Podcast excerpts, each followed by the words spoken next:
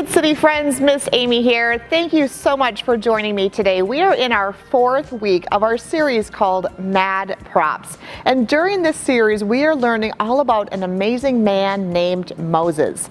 Now, last week, we found out that Moses and Aaron, his brother Aaron, went to the Pharaoh. And if you've been watching, you know that Pharaoh is a really bad dude, right? Pharaoh has made all of the Israelites, the Israelites are God's people, into slaves, and he's making them do all of his work for him. And God is really upset. He wants his people to be free. So last week we learned that God sent nine terrible plagues to Pharaoh. So let's do a little recap. They're on your screen now what those plagues were. Here's what they are. The first one was he turned the Nile River into blood. Then frogs covered all the land. Then the gnats filled the air and flies came next. Then the, all of the Egyptians' livestock died.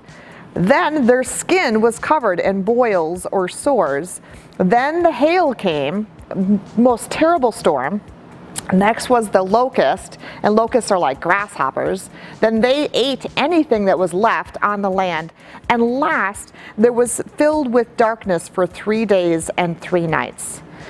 So, even though these nine plagues nearly destroyed all of Egypt, Pharaoh still did not want to let the people go. He was like, No way, I am not letting these people go. So let's see what happens next. So, in my bag here are four props. I do not know what they are. My friend Miss Shayla from the Kid City desk, you guys might know her on the weekends, she put four things in here. I don't know what they are. So let's see what crazy mad props I'm going to use to continue on our story. Okay, so. Oh, my white glove.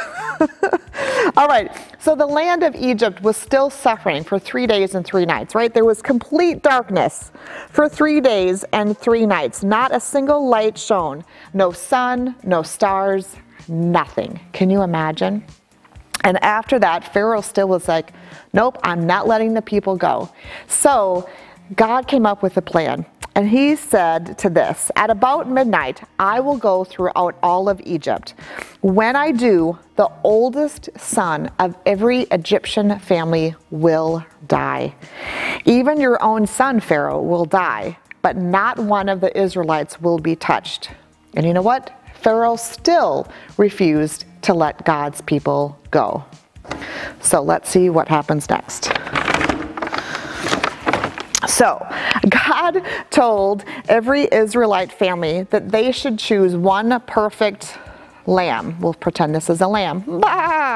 And they said that he said, what you need to do is choose one perfect lamb and you're going to sacrifice it, just like they would if they wanted to eat it for dinner, right? So they would they would cut it and they would take the lamb's blood and they would put it around the door frame of their house so that when God came that night, he would pass over their house and leave the Israelites safe.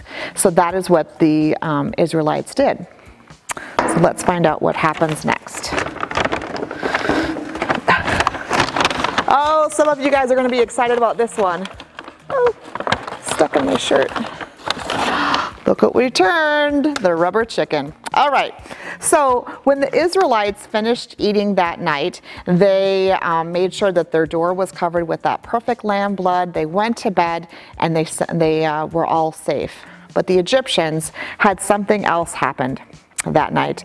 That night, the angel of death, or God in this case, right? He went through all of Egypt, and during that time, he found all of the Egyptian firstborns, and they were all killed.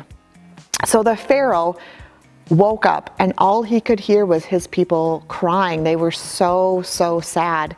And sure enough, even his own son, Mr. Chicken, was killed that night. So let's find out what happens next. So while the sounds of crying still filled the air, Pharaoh called out to Moses and Aaron and said, That's it. I've had enough. You and your people can go.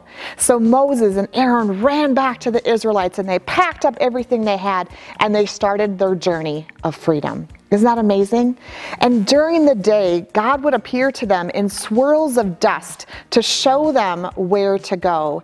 And at nighttime, he appeared as pillars of fire, and they would follow him that way. Isn't that amazing? God is so good. He protected his family, protected his people this whole time. Now, what might find what's find is what is so cool about this story is that it gives us a perfect picture of what Jesus did for us. You might be wondering, wait a minute, Jesus wasn't even part of today's story. How does that even make sense? Well, I have a question for you. The Israelites were slaves to who? They were slaves to Pharaoh, right? And we are slaves to sin. You might be thinking, what does that mean? Sin, boys and girls, is the bad thing, is the right that we think, that we say, and that we do to people. So we sometimes are slaves to that. We might put other things in front of God, and that's being a slave to that idol. Maybe it's a sports team, maybe it's a video game, maybe it's sports. We put that above God and we become idolizing to that, right? Or it's the bad things that we think, say, or do. But God has a plan all along. And that's our first Bible verse for today. It's on your screen now. It says this Jesus replied, What I'm about to tell you is true. Everyone who sins is a slave of sin. John 8 34. But God doesn't God didn't want his people to be slaves in Egypt, and he doesn't want us to be slaves either. So he sent his son Jesus. And I have this lamb here to represent that. So in today's story, Moses told the Israelites, right, to sacrifice a perfect lamb and they would be saved.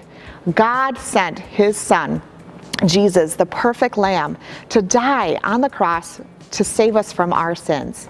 That's been his plan all along. From back when Moses was alive until us today, he has a plan for us. And that brings us to today's second Bible verse. It says this For the wages of sin is death but the gift of God is eternal life in Christ Jesus our Lord. Romans 6:23. The Bible says that punishment for our sin is death and forever separation from God.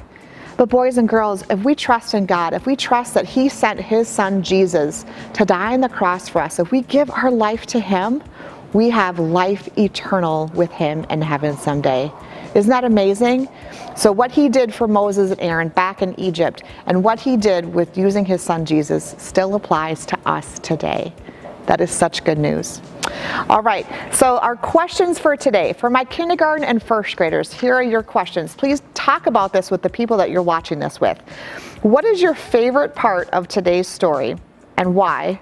And in today's story, the Passover lamb had to be perfect.